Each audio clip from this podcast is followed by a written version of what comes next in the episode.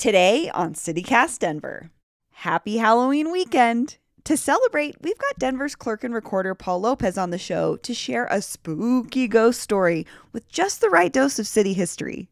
And to remind you that, yeah, there's an election next week, remember? Today is Friday, October 29th, 2021. I'm Bree Davies, and this is CityCast Denver.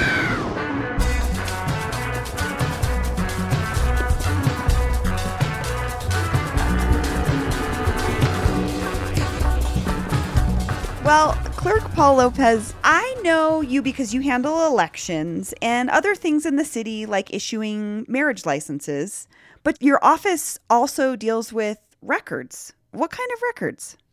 Well, I mean, it, it depends. Like we have the Beatles, uh, the Rolling Stones.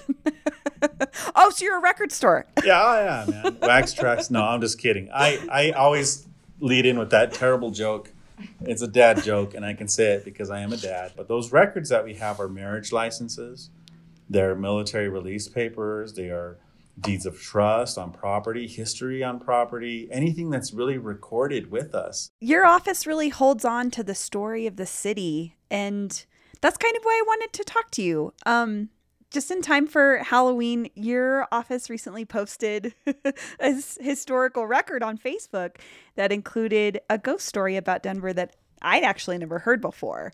You set it up as a trivia question. And so the ghost story that you're about to tell us takes place in one of these four buildings uh, the Brown Palace, the Patterson Inn, the Oxford Hotel, or the 11th Avenue Hostel.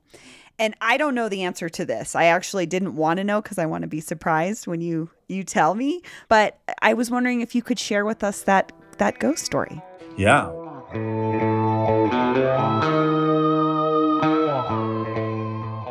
This building is Denver's oldest surviving hotel. It was constructed between 1890 and 1891 by brewer owner turned investor Adolph Zang. The hotel provided luxury accommodations uh, for travelers from all over the world uh, seeking natural beauty and health benefits of a Colorado holiday. So, within just a few years, the building became one of the most iconic in Denver. But tragedy struck at the property in 1898 when room 320 was rented to a man and a woman. Two gunshots were heard half an hour after their check in followed by the man bursting into the hallway clutching a fatal wound. The woman found just inside with an apparent self afflicted shot to the heart. The man is purported to have said, I don't know why she shot me, before being taken to a hospital where he soon died after. The man was W.H. Lawrence of Cleveland, Ohio, and his murderer, a local woman remembered as Florence Montague. Though a clear motive for the murder suicide remains a mystery. Florence became popularly remembered as a furious mistress who took revenge on a man who refused to leave his wife for her. Single men staying in room 320 have complained for many years about inexplicable harassment and sleepless nights. Unfortunately, the urban neglect that plagued Denver in the middle of the 20th century did not spare our hotel and the once glamorous building developed a reputation as a blighted flophouse. In the 1980s, the city worked with U.S. Housing and Urban Development and local investors to renovate the hotel as part of an effort to restore Denver's history. Three years later, council would deem the hotel a structure of preservation. Today, the hotel continues to host visitors to Denver, some of which have traveled with specific hopes of a ghostly encounter.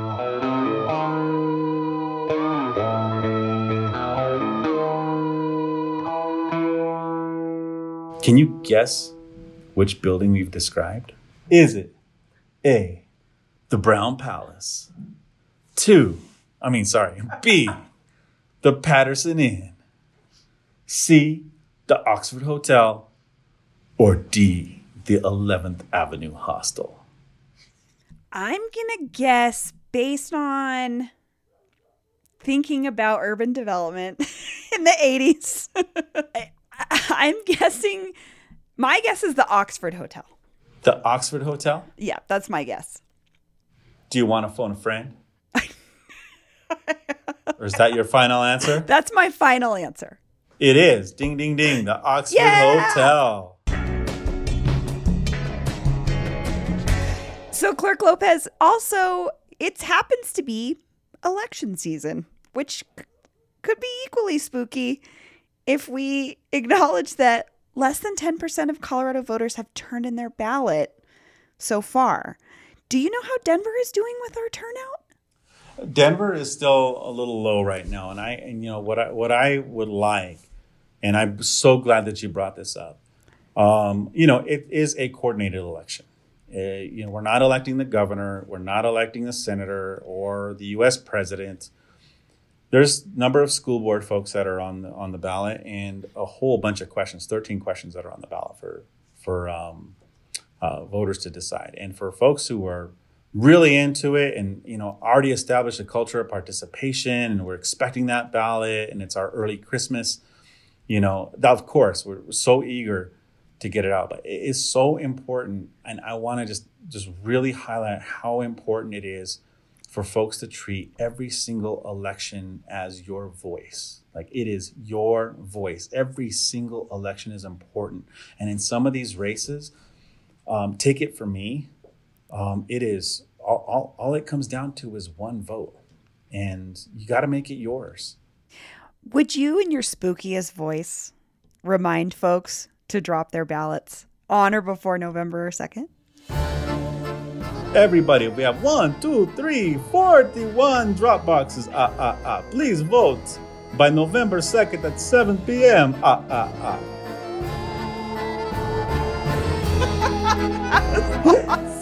Clerk Lopez, thank you so much for that's my count. here. dracula because you know um, I we're loved totally into counting all votes and counting all ballots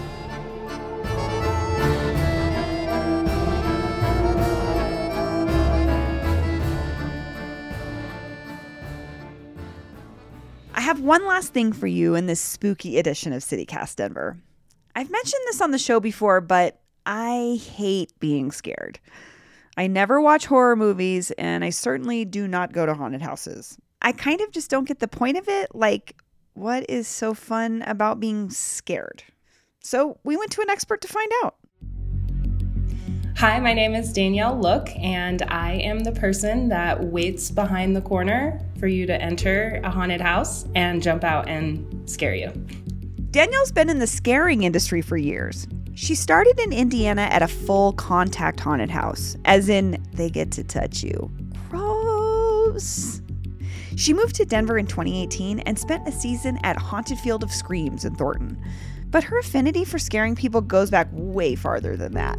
I like to tell the story about I was I was an only child and I just would be at home with my parents watching movies on the weekends or whatever. And my dad or I one or the other would get up and go out to the kitchen maybe be rooting around in the refrigerator or whatever and the other one would wait and then sneak out there in the dark and then kind of jump up over the refrigerator door and then it was just kind of this ongoing scare feud that we had. If I see an opportunity to hide behind a bush and I know you're going to be walking by it in 30 seconds, I will I will be hiding there and waiting to jump out and scare you. It's just my personality. And for those people out there who are interested in getting into scare acting, here are Danielle's top three pieces of advice. Yeah, the very first thing is that it's a really physical, exhausting job. And people think you just stand in a corner and say boo all night long. For me, it's very physical. You're, you're trying to make noise and be scary, so you might bang your arm up against a wall. And then the next day you wake up and you have this giant bruise on your arm because you've been hitting the same wall in the same spot all night long. The second one is being willing to adapt. So I call that optimizing the scare, always kind of being willing to change what you're doing and see if it works better, if you get a better reaction. The cool thing about it is you're doing a 60 second performance every 60 seconds. And so you can try something and then you can immediately try something else and see if it works. So you have all this time and all this opportunity to continuously be optimizing the scare. And the third thing um, that I always like to talk about is my approach, my methodology, which is what I call the, the three scare approach. So if you only get one rise out of your group, you're wasting opportunity. Um, and so I think the best approach is to get the jump scare first. And then the second scare of the group is what I call um, you go in for the person who's in the middle of the group because that's usually where the scaredy cats are. Um, they're not going to lead or bring up the rear on the group. So you find the one in the middle who's the most scared, and you start to go in for more of a creepy scare. Uh, and usually by then, it's about time for the next group to be coming through. You got to reset for them, so you got to start shooing out your first group. And I would get my third scare on that brave person on the back who's bringing up the rear.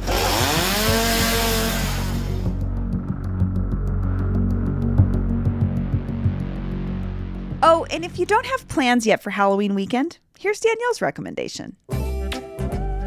In 2018, when I moved here, I did a whole roundup uh, for Westword, and I haven't been to every haunted house in the Denver metro area, but I've been to a lot of them. And so, Haunted Field of Screams was my favorite. It was the most intense, the most like scary. After them, I would say Anderson Farms. Some of the people who are working at Anderson Farms right now are very well known and highly regarded in the industry. I'm sure it's a fun time, but I'll be at home dressing up my baby as Joe Dirt instead.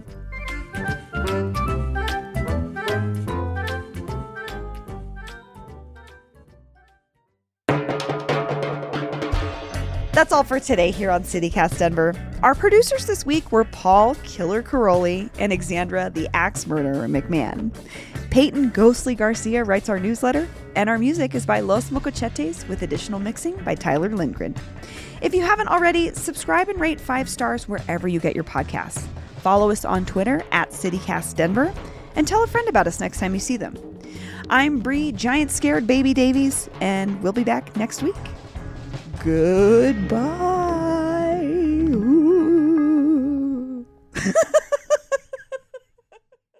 dang. we need a clip of Joe Dirt just being like, dang. Dang.